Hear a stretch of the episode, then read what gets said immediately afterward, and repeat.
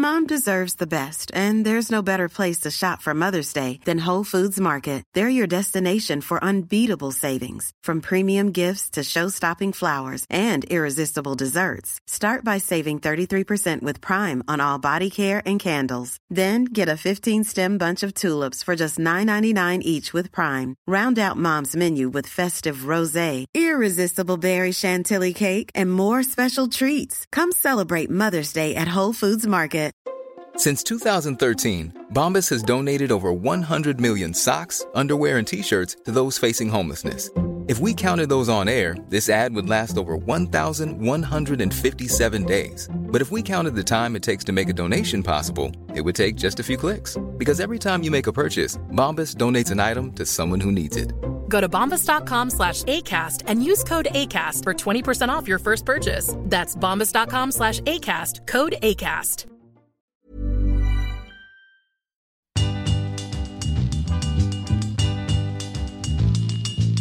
Hey guys, welcome to a special Valentine's Day edition of Soul Sisters. Happy Valentine's Day, Jesse. Happy Valentine's Day, Dara. Hmm.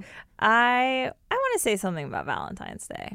Do it. I feel like this might be controversial. I feel like we should move past the rhetoric of I love Valentine's Day or I hate Valentine's Day. That Valentine's Day is for lovers or Valentine's Day is for your girlfriends. It's like this weird stupid didactic dichotomous thing. Yeah. Didactic. Did I just use that wrong? You know what's funny? I think dichotomous is wrong too, but it's I used didactic in therapy this morning, and as I was saying, I was like, I don't think that's right. Is my therapist going to correct me? And she didn't. She didn't.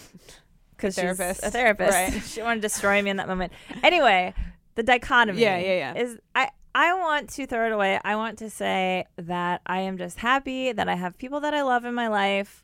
It doesn't have to be about romantic love. It includes my dog, my girlfriend, you, everybody. Love that. Yes. It should absolutely be that. Let's not draw lines on Valentine's Day. And we can still celebrate with chocolate and hearts that way. Sure. I could still give you a card if I wanted to. Exactly. I've thought about that. Like I want to show love on the day. Yeah. And we don't have to call it Galentine's Day. Just call it Valentine's Day. Let's just all make it what we want it to be. Now, okay. If Valentine's Day is a day that makes you feel a little extra lonely or sad, if that's how you're feeling, I also see that. I appreciate that. But I just think if we all kind of change what this day is supposed to be about, then we can also stop feeling like shit about it. I mean, 100%. I am dating someone this year, which never happens on Valentine's Day. I still have been annoyed at my mother and grandmother both asking me repeatedly what we're doing on Valentine's Day. Because it's like, why is this information that I need to share with the family, right? Like it is yet this another new box to check off that you guys can then all talk about. Like it's not that big of a deal. Do you pass the test? Right. Are you in love? Are you a good couple? You know, and my answer of I don't know, I think we're gonna lay low, I could tell was not satisfying to them. It's another generational thing. Yeah. Valentine's Day was more. I think we're moving away from that as a culture. Yeah, for people to take it seriously the level of like. It meaning something. I think more and more of my friends, at least, are not observing it in the way of like, totally. Oh, we must do this on Valentine's Day, right? Also, I've noticed there's nothing wrong with doing it, but no, totally. None of my married friends celebrate Valentine's Day. Yeah. I think it's amazing. Like, every day should be a day of appreciation. Yeah, no, but they're always like, nothing. Whatever. I don't know. We're like picking up the kids from school. Yeah. What do you want? Anyway, but this is a Valentine's Day episode. Because Andrea Gibson is on the show. Andrea Gibson is a beautiful spoken word poet who has a new book and a new album out. The album is poetry accompanied by music, and the book is poetry. And Andrea Gibson is a genderqueer poet, so we got to explore that identity on the show in a way that we haven't gotten to before, and what it means for the show to have a guest on that identifies that way. I think that we are getting to a place where Soul Sisters is you and me, and Soul Sisters is about sharing stories of people who don't always get the attention that they deserve and can shed a spotlight on humanity that we need more of.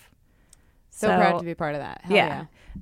Anyway, Andrea's also just like hilarious and brilliant and gave us a performance on this show, which we don't get to do much anymore. So make sure you listen through to the end of this episode when they read one of their poems. It was a Dara request. And they nailed it. No paper, like no prior. Did I? You were so funny. No, you were like, I feel like you asked them if they could remember it, and you seemed very impressed by the fact that they could remember it. Well, because I think that you need to practice. I think they have so many poems, and like the what I could have asked for is endless. So yeah. Like, no, that's true. That's true. But it was from the new book. It was. Well, it wasn't. Oh, it wasn't. No. It's from the new album. Oh, the new album. Sorry. Which, if you don't perform it live, they might not be ready for it. True. They do perform it live, and I saw them perform it live. Okay. I think it was the same night that they did the show. It was very different to hear it in a room than on this podcast. It got a lot of laughs in the room. I just felt different. The energy here was like so reverent. Here. We were like, oh my God. Yeah. Fascinating. Anyway, so the performance that you'll get on this episode, guys, is very different than if you went out and saw them perform it at a show. So I'm excited to share this with you guys. And I think we've said enough. We shouldn't blabber on when we have an actual poet on the show. Yeah. So without further ado, Andrea Gibson on Soul Sisters. Happy Valentine's Day. Andrea Gibson, thanks for coming on the show. Thanks for having me. We are very excited to have you. As you can see, we brought our books with us. We're in the Andrea Gibson Book Club now. Yeah. It's official. It's our first book club. It is. Yeah. Nice. What are you doing with a copy of your book? I'm in the book club too. Great. Founding member. Yeah. And I only start book clubs where we read my book. Uh-huh. Yeah. I guess for those who are listening and not watching the video version of this, we were talking about your book, Take Me With You, which is coming out this week that we're recording in. And it's a smallish book. I was just saying I love it because I can fit it in my coat pocket and show people that I'm a reader.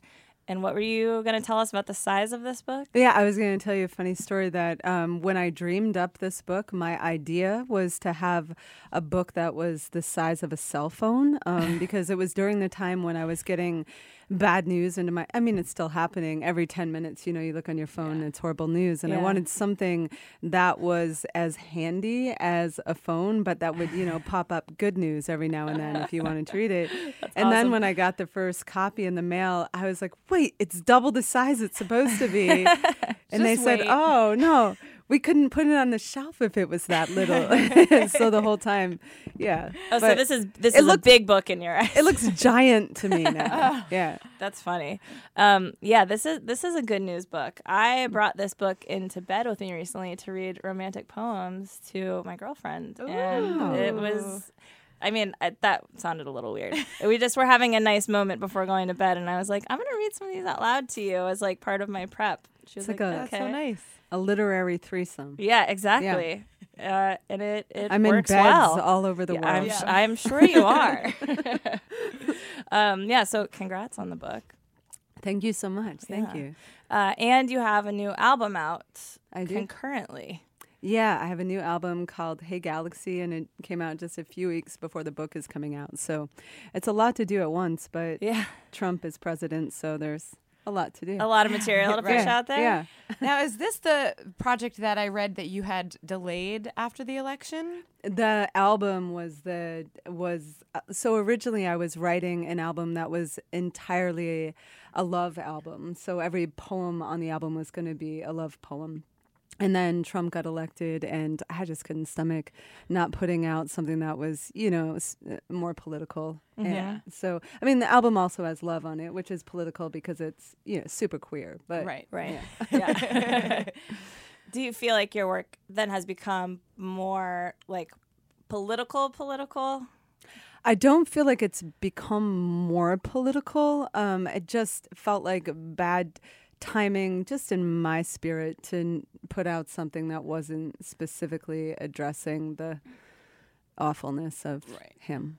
Totally. Especially when your work has so much been focused on those efforts in the past. And so it's like, why now? Yeah. Right. And, you know, I still want to do it. I was on tour a couple of years ago with Holly Miranda. And right before I was taking the stage one night, she told me that Nina Simone spent several years during the civil rights movement refusing to sing anything but social justice songs. So people would come to her shows and request love songs, and she would refuse. Yeah. And I remember that night making my set list and thinking, I'm going to leave all the love poems off my set list. But then I got on stage and realized that just by the nature of the fact that, you know, my poems are about women, it makes them political, which is heartbreaking. So I still think, you know, the romantic project would still be political. I just wanted something with a little more boom now. Yeah. Totally. It's interesting. I asked you if we were talking about you reading a poem at the end of this, and I requested Boomerang Valentine, which when I was listening to the album, that one came on and it was a bit of a breath of fresh air, a break from really hard stuff. I mean, there's hard stuff and then there's really, really hard stuff. And so, you know, and it's all important and it's all the sense of urgency, but there was a sort of lightness, and love just innately has that. So I wonder how, you know, how much of a kind of I mean, Trump being elected was a drag overall, but then the idea of like, oh, I don't get to make this love album. I don't get to focus on these things. In general, I think artists are struggling with that a lot. Like, I have to now focus on this, whereas like love is still this overpowering thing. Yeah. Mm-hmm. But we have a mission now. Right. You know, my therapist, who I never go a day without quoting. It's a good sign. Yeah, says that the only thing that we really have control over is where we put our attention. So I do think it is a really important time to put your attention on love and you know, the lighthearted things, to put your attention on joy wherever you can find joy, you know, because you'll need it as fuel to, you know, step up right on. Now. Yeah. Yeah. Right. Totally. I feel like we should acknowledge that you are the first, at least, open genderqueer guest that we've had on this show. Oh, wow. And it wasn't even a second thought for us to book you on the show, and the opportunity presented itself. It was after we booked you, then we had to have a talk with each other about the mission of this show, because it's always been just inspiring women in music or arts who, you know, have stories to share that we wanted to give them a platform for. So then it was like, okay, we know that we want to have this person on the show. So then what is the show really about, and why is it important to us now? And it wasn't hard to figure out. The whole point for us is to just help illuminate stories that should be told and that don't often have enough of a spotlight or a platform. Not that you seem to be lacking in a platform because you have a lot of work and a huge fan base, but we want to be part of telling the stories that you are telling, you know, anyway. Yeah. So this feels like a very important episode for us to have, and kind of expanding the umbrella. Also because, you know, I identify as a woman, but have also very much had the experience of feeling queer to my gender. You know, I was like thinking about things I did as a child. I actually remembered when I was little, I was probably like 8 or something, someone, it must have been my mom, but I'm not exactly sure, bought me a little shaving kit that was for boys, like lather up soap and do this and like learn how to shave. And because I was a pretty big tomboy for a while, and I like really wanted this. And I remember like my mom helping me like practice lathering the soap and like motioning on your face. Huh? Were you... Yeah. Yeah. Yeah. Yeah. I was like pretending to shave my face. Like, yeah. And it's a very different experience than I had with shaving. Right. Yeah. Which was like being in the bathtub and shaving my legs and being like, oh, that actually worked. Yeah. Whoa, weird. You mean real shaving? Yeah, real shaving. Yeah, well, eventually I did that too. This will be fake. And then the hair came off. And I was like, oh, that's just what shaving is. Yeah.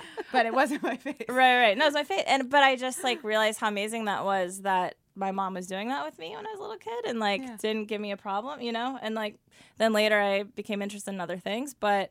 Anyway, so there's a lot that I think anyone can relate to, and I think in general talking about genderqueerness is something that's important for everybody, because just understanding what gender even means, I think, can apply it to so many people, because we're all taught certain things about our gender when we're growing up that then like you have to kind of try to reconcile in certain ways, because maybe you don't actually... Anyway, I don't need to explain this to you, but just explaining why I'm very excited to talk about this on the show. Long story short. Yeah. Thanks, y'all. Anyway. To that end, I mean, the the ways that language has opened up and allowed us to have a discussion about queerness and gender non-binary stuff in a whole new way. I love the way that you put it at one point, that it was, I remember when someone handed me the word genderqueer. Yeah. And just that image is like being handed a gift, you know? And you said, I heard that word and I knew myself better. That's what writing can do. It can make us know ourselves better and know others better. And I think that ties into your work as a spoken word artist. Like, what we're able to now speak with in terms of the language of it is so enormously helpful and confusing at the same time. I'm curious your just overall thoughts about using this pronoun and all of the different pronouns and words and all this stuff. Yeah, I've got so many thoughts. The power of naming things. Yeah, and just like what language can lend. Totally, and because to someone who's a bit more removed, it feels overwhelming and confusing. But for you, it felt like a gift of liberation and self-identity. Mm-hmm. And I think that's a really interesting thing to unpack. Yeah. So Leslie Feinberg said that gender is the poetry each of us makes with the language we've been given. And I think a lot about what language we have, and when we have new language, what that does to our own experiences of ourselves. And that's one of the most exciting things about writing poems about gender, because it's not like I go into the poem feeling like I've figured myself out. I go into the poem as a place to explore and learn through the writing process. So then when new words are coming in, I have a friend, Shira Ehrlichman, who's also an amazing musician, but she does this thing in her writing where she's constantly nouning verbs and verbing adjectives. And I remember when I first heard her poetry, it blew open my whole world in terms of how I interacted with everything. So specifically with gender, it's just really exciting. And the last few years, I've had a different relationship with gender in that it's beginning to be fun for me, and I'm like, wow, who am I going to be in 5 years? Like recently I've been trying on my girlfriend's clothes, and whenever I put them on, she's like, God, it's like you're calming down. And I'm like, am I in the entire, what is my gender? Why do I feel so good in this long flowy thing right now? And so it's constantly shifting for me. And I do appreciate what language will do with that. Yeah. When did the poetry start for you?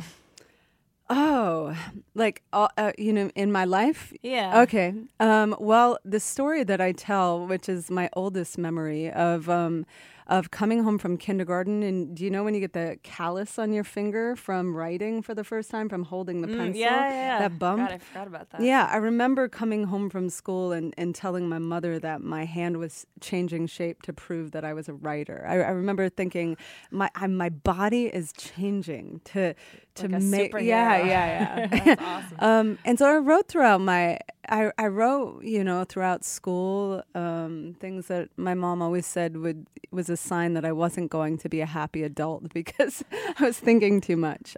She said it in a sweet way, but and then I studied creative writing in college. I went to college to play basketball for the Lady Monks at a very conservative Catholic college, and I ended up studying creative writing while I was there. But I never ever thought I'd get on a stage. I had too much stage fright, and I still do, and just figure it out. But yeah, eventually I moved to Colorado. I discovered Poetry Slam, and I got involved. And okay. Yeah. Was your poetry, did it become more personal over the years, or was it always very personal? It was always very personal. It got more political over the years. Okay. When I first discovered spoken word, in that same year, I got involved with a group called Vox Feminista, and they were just doing all this really radical art with all different mediums. But every time we put on a show, we would do an action in the community to match. We'd, I don't know what we would do, chain ourselves outside Lockheed Martin or something like that. And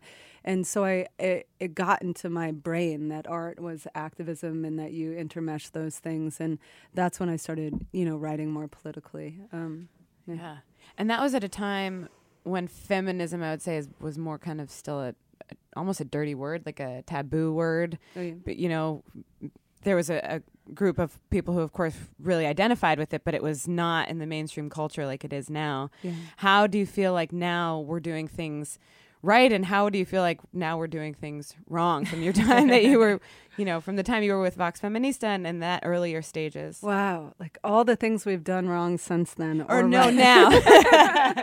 In the new movement, I would say. You know, one of the things that was happening then is, and maybe it's just a product of social media, where I notice, at least in just the communities that I witness, I notice a lot of people being afraid to speak up for fear of saying something wrong, for fear of messing up. And I've been writing about that actually a lot lately, where, you know, to be political and to be active in this time, I think requires a willingness to mess up, and because social media is what it is, a willingness to mess up publicly, and which can be hard. But I just have noticed women specifically around me and queer people around me, I'm getting in some ways more silent because of that fear of, you know, messing up and then getting called out for something they've done wrong. Mm-hmm. Are you saying people within the community that you've been a part of who were more vocal before and are less so now? I think so, even though I also have noticed another shift with the whole Me Too movement, with people now sort of breaking out of that shell and saying, you know, I'm going to dive into this. Yeah. Yeah. It's like the Greta Gerwig thing on Fresh Air, that she didn't know how to speak to it because she felt like she was paralyzed. Something wrong. Yeah. What you just, that last comment made me think of something that I book-eared in Take Me With You. And we talk about this kind of a lot. You wrote, any feminist who has ever taken the high road will tell you the high road gets backed up, and sometimes we need to take a detour straight through the belly of uncensored rage. I love you reading it. I love hearing you read it, because that's bold. You just read that to the poet. This is the only poem that I've written maybe in the last 2 years where I literally scream the whole thing. So I've never heard somebody do it so politely. So calmly. I love hearing it that way. Okay. We'll have to do a mashup companion piece. Take both of your read. This reminds, we talk a lot about needing to make people uncomfortable, and what is the limits of that? What is the lines of that? And I think we're coming to, I'm coming more and more, and I think a lot of people are coming to the idea that you need to be made uncomfortable. We need to make people uncomfortable, and rage there needs to be room for that. Right. Mm-hmm. So the idea that you're seeing people that you've been, felt a kindred with to wanting to be more quiet is interesting. Yeah. I mean, I think all of it's happening at once, mm-hmm. you know, and it's people trying to figure out, you know, what social media, just figuring out what they can comfortably do, and then pushing outside of your comfort zone. You know, that quote, art should comfort the disturbed and disturb the comfortable. And and then also rage. When I was doing a show with Vox Feminista, we did a year-long show once that was called Sacred Rage. It was like 11 years ago. And I remember before that, I was a little hippie, and I thought, no rage, bad. Yeah. But it really woke me up to know this is important to feel rage, because it's in us. I have a friend, her name's Mindy. I have a friend. Her name's Mindy Nedefi. She's a poet, and she has a line that says, bend back and manifest grief. And people sometimes have trouble with that line, because they think it's saying, you know, have grief be in you. But basically she's saying it's in us. Like, rage is in us, grief is in us, all of this is in us. So, you know, let it out and, you know, for your own clearing, your own being, and also to see what beautiful thing we can make from that. Yeah. Yeah. It's so funny. It reminds me that in the 90s, I feel like me and all my friends wanted to be hippie flower children, and to be an angry feminist was the worst term in the world, you know? Yeah. And now all I want to be is an angry feminist. Yes. Yeah. Yeah. It's so important, and it's also just paying attention, you know, right now. It's like impossible to not be angry. Mm-hmm. I've felt this, I mean, in the last year, I've felt more political despair than I've ever felt in my life. And what that looks, I'm going from rage to terror to grief. And then every so often I you know, snuggle my dog. Right. And write about love. Yeah. And love, too. Yeah. And love, yeah. And snuggle your girlfriend. Yeah. I'm wondering how the queerness in your writing paralleled your relationship with it in your life. Like, were they always conjoined, or did one happen ahead of the other? When did they dovetail? You know, it was a lot of, I wonder if I'd even be a spoken word artist if I wasn't queer, because in the beginning it was so much of what I had to speak about. You know, when I'm writing, I'm often, there'll be so many things I want to write, but I'll tap in that day and just, what is the thing that wants to be spoken the most? And in the beginning, every single thing I was writing was queer. And it also helped me to, because I was scared in the beginning too. It took me sort of a long time to come out. It was a painful struggle with my family, and I was living in a really conservative place. But as soon as I started, yelling about it on a microphone, then at that point it just sort of felt ridiculous to be scared, or to not be celebrating myself, because it also feels y'all know it feels important if you're putting out some sort of public message to feel some congruency. Sometimes I think sanity is actually congruency, like in different parts of your life, where how you're existing in the private world is at least integrity-wise matching up to who you're presenting publicly. Yeah, it's true. I mean, we talk sometimes about the importance of representation, and if you can see yourself in someone else or on screen or whatever, you can sometimes identify who you are better, but also how you represent yourself can help you identify yourself. It's like sometimes people will start writing about something and then they realize that that's actually coming from a more personal place than they realize. Hiring for your small business? If you're not looking for professionals on LinkedIn, you're looking in the wrong place. That's like looking for your car keys in a fish tank. LinkedIn helps you hire professionals you can't find anywhere else, even those who aren't actively searching for a new job but might be open to the perfect role. In a given month, over 70% of LinkedIn users don't even visit other leading job sites. So start looking in the right place. With LinkedIn, you can hire professionals like a professional. Post your free job on linkedin.com/people today. Millions of people have lost weight with personalized plans from Noom. Like Evan, who can't stand salads and still lost 50 pounds. Salads generally for most people are the easy button, right? For me, that wasn't an option. I never really was a salad guy. That's just not who I am. But Noom worked for me. Get your personalized plan today at Noom.com. Real Noom user compensated to provide their story. In 4 weeks, the typical Noom user can expect to lose 1 to 2 pounds per week. Individual results may vary. Yeah, go for it. Yeah, I mean, I think about that all the time because I don't, I don't often write where I am, especially in this last year. I've written a lot of hopeful poems, and I've written them on miserable days. It's like sort of writing and then trying to, not necessarily writing where I am, but writing where I want to be, and then try to follow the poem in that direction, sort of as a guide in a way. Yeah, that makes sense. What were you going to say? I'm curious if you could just speak a little bit to the pronoun stuff. I mean, one of our favorite things that we bonded over first as friends is Transparent. We absolutely adore the show. Jill Soloway recently, I don't know where she stands with it now, but she... Go for herself. Yeah. And using her language around herself. I know that I heard in an interview where she at one point said, I use the word they...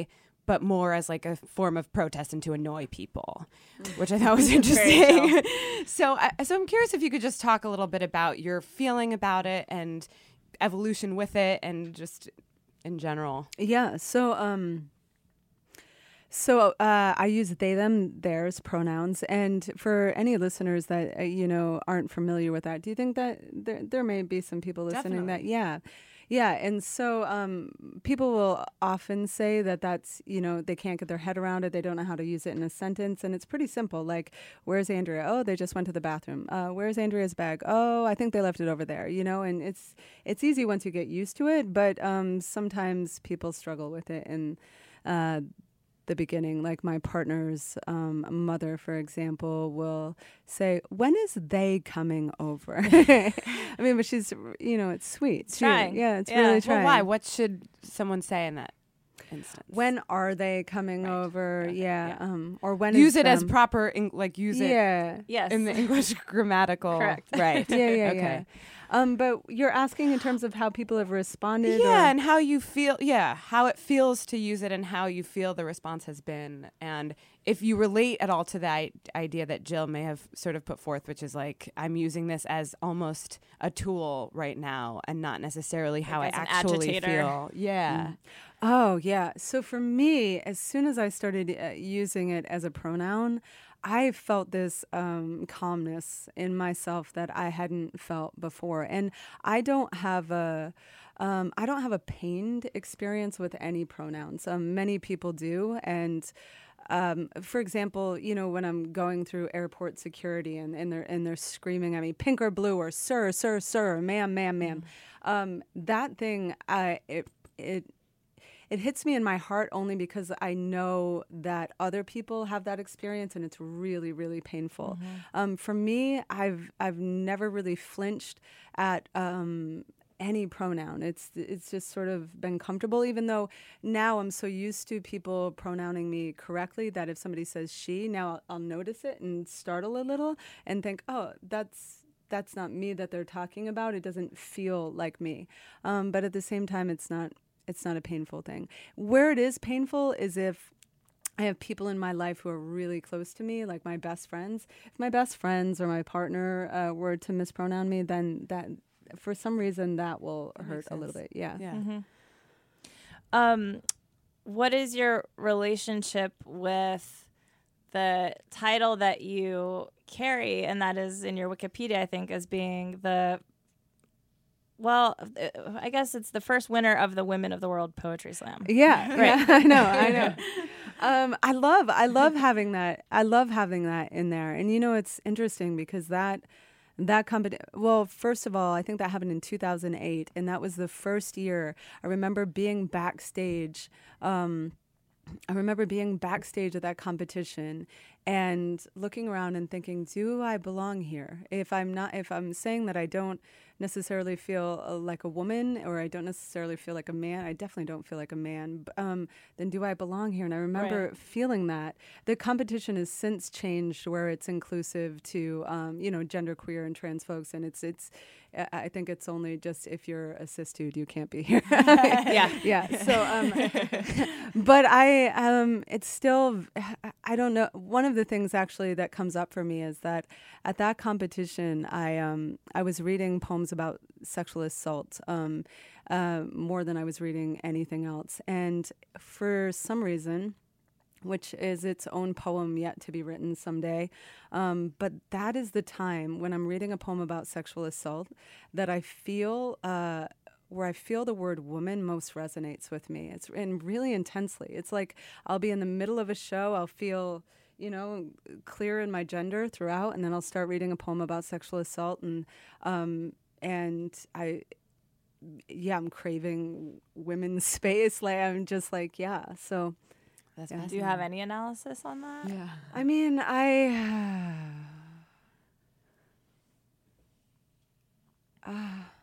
don't know that I do have lots of analysis, but I feel like it's one of those things that I'd want to put out carefully, and I don't know if I could express it in a way I'd want to right now. Yeah. Talk about an outstanding expression. Your new song. Piece, Take Me With You. No, wait, no, not Take Me With You. What's the video? Your Life. Yes, yeah. Oh my God. The idea that now younger people have this ability to hear and see and experience what you're sharing in a way that you never did as a kid. You know, it was just not available now at the internet, and you put an incredible video together full of friends and other... Friends and friends of friends. Friends of friends who represent the whole spectrum of gender identity and all of this stuff. And it was, I mean, it's so powerful to see what's at the disposal now of the next generation. Mm-hmm. Yeah. I mean... I mean, that's what I love about that video is how many different people are represented in it. And I do. Every time I see it, I can feel my young self, you know, my little, like, 10-year-old self, like, what would have been different if I had seen something like, you know, could see it anywhere, see queer people anywhere. And, yeah. If you'd just been able to Google, like, queer, you know, you couldn't go, where would you go, you know? And now it's just like genderqueer, God. Right. I know. Yeah. You and I didn't even have Google. Right. Let alone be able to find queer imagine. Things. Yeah. When did you add music and why and how?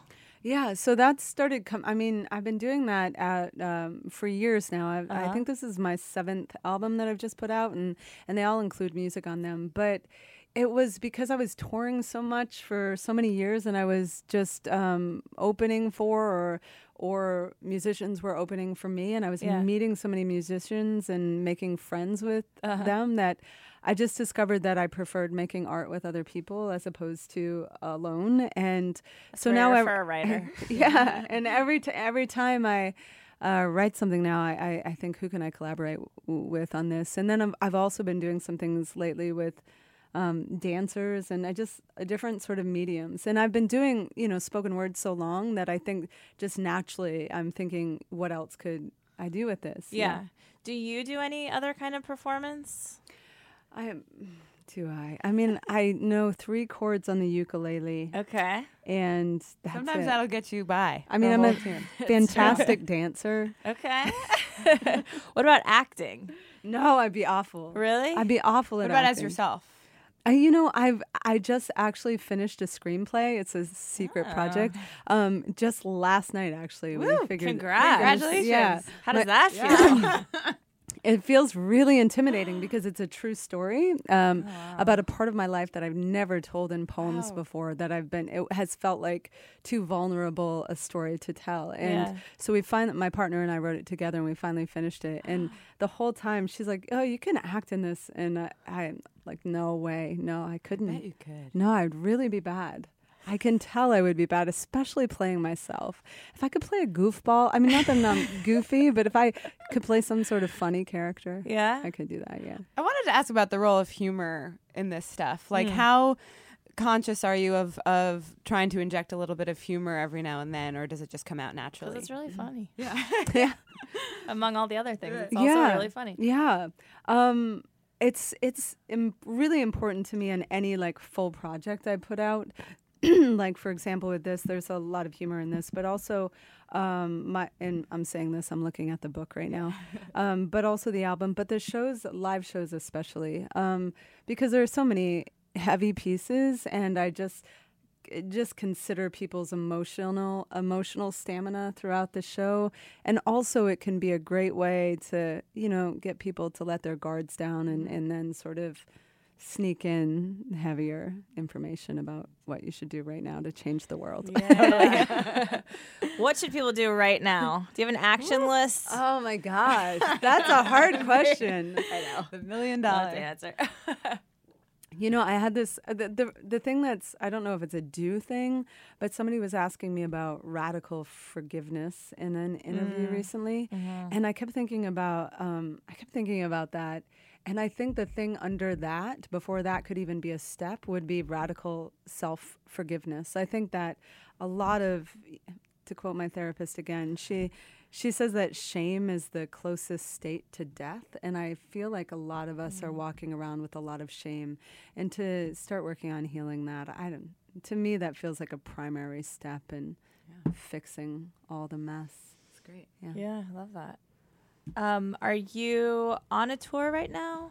So much so. So much tour happening? So much so you miss your bed? So much so that we're dragging a U-Haul through Manhattan right now, and there's no place to park. You're doing it. I think that the tour manager just drove to Long Island to park it's 5 months of tour, and we're just in the first week right now. Oh, wow. Yeah. Cool. Yeah.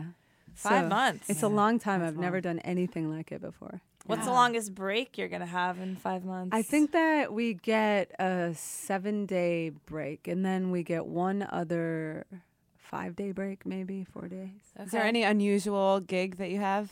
Or are they all pretty much? You mean like a place, yeah, venue that's space. Yeah, yeah, like a group. I'm trying to think. God, this sounds so boring, but I don't think so. No, I mean, great. They just have, you know, normal theater. It's interesting because we're doing a lot of, you know, like rock clubs, which is interesting to see people stand up to hear poetry. I used to think, that's a no-no. Don't make them stand up. But the energy is so wild when people are standing that it's cool. I'm guessing you asked that because you're just imagining where groups asking you to come and spoken word poetry. Well, also, because I think the opportunity for different types of invitations would be like enormous right now. Yeah, like barber shops and stuff. Well, sure. I love the idea of doing a restroom tour, you know, when the whole North Carolina bathroom debacle was happening. I love the idea of taking over restrooms and just doing genderful poetry and all the restrooms. But that'd be fucking awesome. I know. I feel like people should have people should have some safe, quiet space in restrooms. So I don't know. I was torn. When's the last time you performed in a coffee house? Oh, not that long ago? Yeah, sure. Not that long ago. Okay. What about a college campus?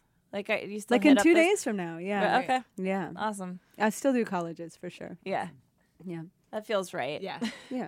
Feels like people need that, want that very much. Absolutely. Yeah. And what, like, I'm coming to see you perform tonight. Oh, cool. What can one expect at one of your shows? Well, the great thing about that is, and this doesn't sell books at all, damn it, or albums, but I think spoken word is an art form that has to be experienced live to really get it, because the energy is just, I mean, if I could do anything that in the world tonight, I would go see somebody's spoken word show or just listen to a bunch. I love it so much. Mm-hmm. And it's just, I don't know, it's energized. It's funny, you know, probably at any spoken word show, it would be really political. Also, you'd cry. Hopefully there'd be a lot about love, you know, and people generally in the audience, the audiences tend to be really kind to each other. And I think every time I get on stage, I think about how I know there are people that came to this show alone and they were scared to come alone. Because I talk a lot about, you know, anxiety and panic attacks and mental illness and suicidality. And so there are a lot of people that show up really vulnerable and then just trying to create as safe a space as possible for people to, you know, have a good time and feel like they're somewhere, you know, where they're welcome and wanted. But yeah, a lot of stuff happens. Sometimes I have panic attacks right there on stage. Yeah. How does that go? Do you do? Yeah. Oh my gosh. So, you know, my therapist...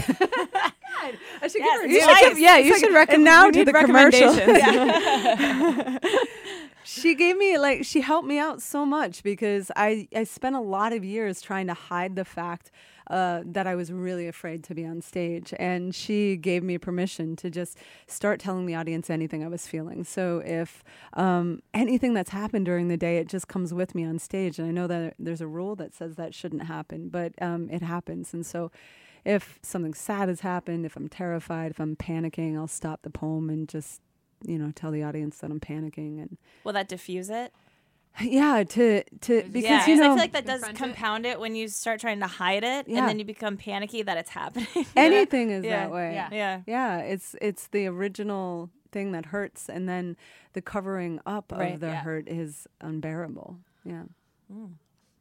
Yeah, I do want to share with our listeners who this amazing therapist is. We won't do that. But that's such a, it's like the biggest thing to have someone who like gives you all these kernels of wisdom. Yeah. Or to just have a friend who can pass that along for free. Exactly, right?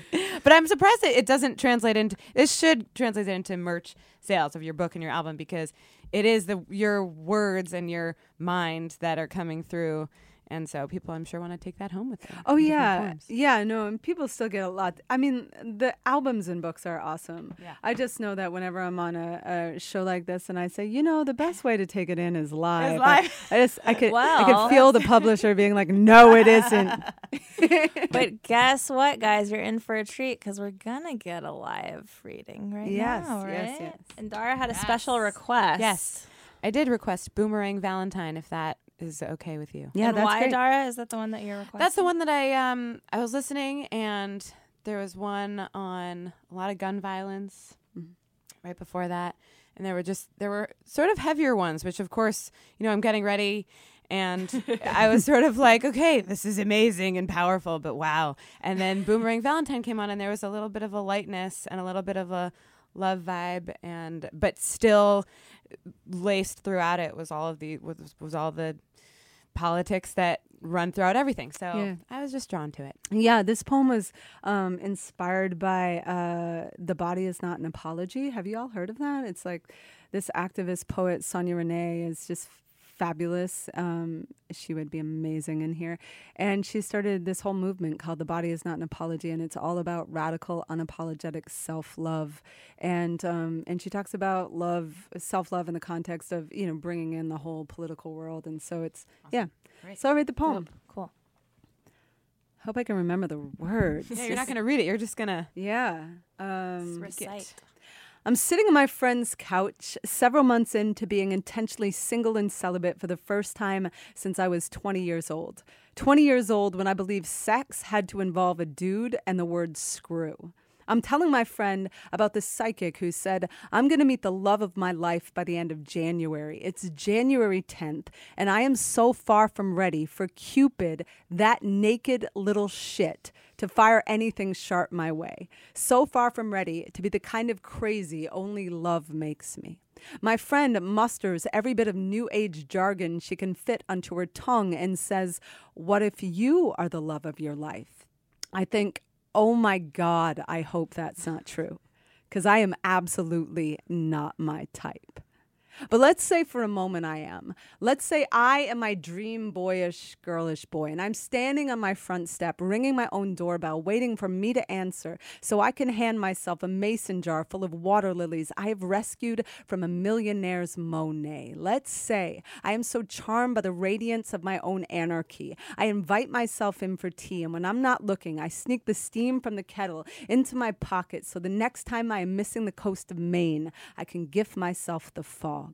Let's say I'm not just running my mouth around an old cliche that says we gotta love ourselves. We don't. I know I can keep getting down on myself till I'm tucked in my grave, looking up at my name carved in stone, wondering why I never knew I'd been cast for the lead in my own life.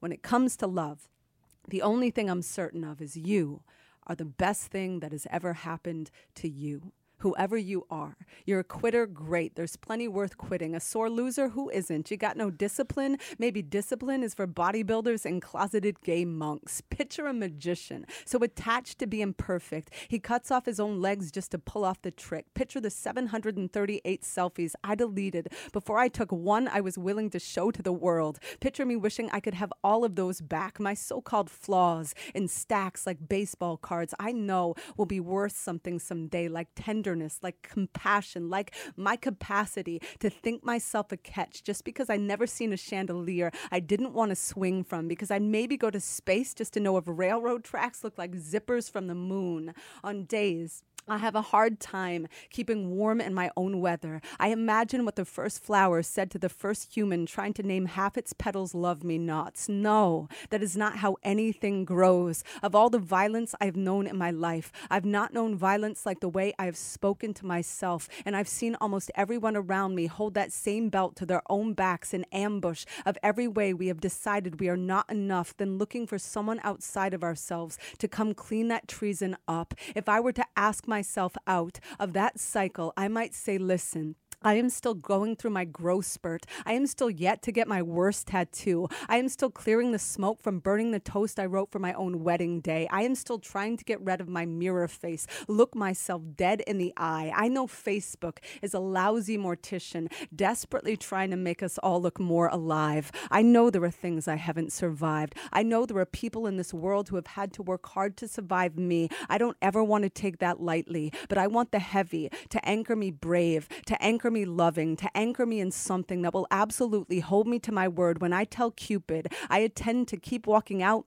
to the tip of his arrow, to bend it back towards myself, to aim for my goodness, till the muscle in my chest tears from the stretch of becoming what I came here to be, a lover of whatever got covered up by the airbrush, the truth of me, that beauty of a beast, chewing through the leash, till I got a mason jar full of water lilies, and I've got a kettle full of sea, and my whole life is just a boomerang Valentine coming right back at me.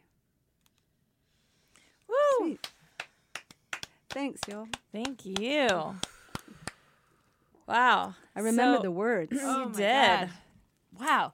Wow. That's on Hey Galaxy? It is, yeah. How do you do that? Remember all the words to all the spoken word that you have to do. Do you know what I do? I have a secret. I rhyme almost every single line, and then I spend my whole writing process trying to hide the rhyme from the listener. So yeah. I want to be the only one who knows I'm rhyming, but you know, other people can hear it too. But also think about how many songs you have memorized in your head. But there's something different about that. First of all, there's a chorus that repeats. There's, you know, and it's kind of, there's like probably like a handful of lines that are different from each other. I don't know. It just feels, it's really impressive. And there's so much about that. We could just go into it. That was amazing. Yeah. That was really amazing. Let it speak for itself. Yeah. Cool. So Hey Galaxy is the album. Take Me With You is the book. Andrea Gibson is the poet. Thanks for coming on the show. Thank you so much for having me. Thank you. Normally being a little extra can be a bit much. But when it comes to healthcare, it pays to be extra. And UnitedHealthcare makes it easy with Health Protector Guard fixed indemnity insurance plans. Underwritten by Golden Rule Insurance Company, they supplement your primary plan, helping you manage out-of-pocket costs without the usual requirements and restrictions like deductibles and enrollment periods. So when it comes to covering your medical bills, you can feel good about being a little extra. Visit UH1.com to find the Health Protector Guard plan for you. Even when we're on a budget, we still deserve nice things. Quince is a place to scoop up stunning high-end goods for 50 to 80% less than similar brands. They have buttery soft cashmere sweaters starting at $50, luxurious Italian leather bags, and so much more. Plus, Quince only works with factories that use safe, ethical, and responsible manufacturing. Get the high-end goods you'll love without the high price tag with Quince. Go to quince.com/style for free shipping and 365-day returns.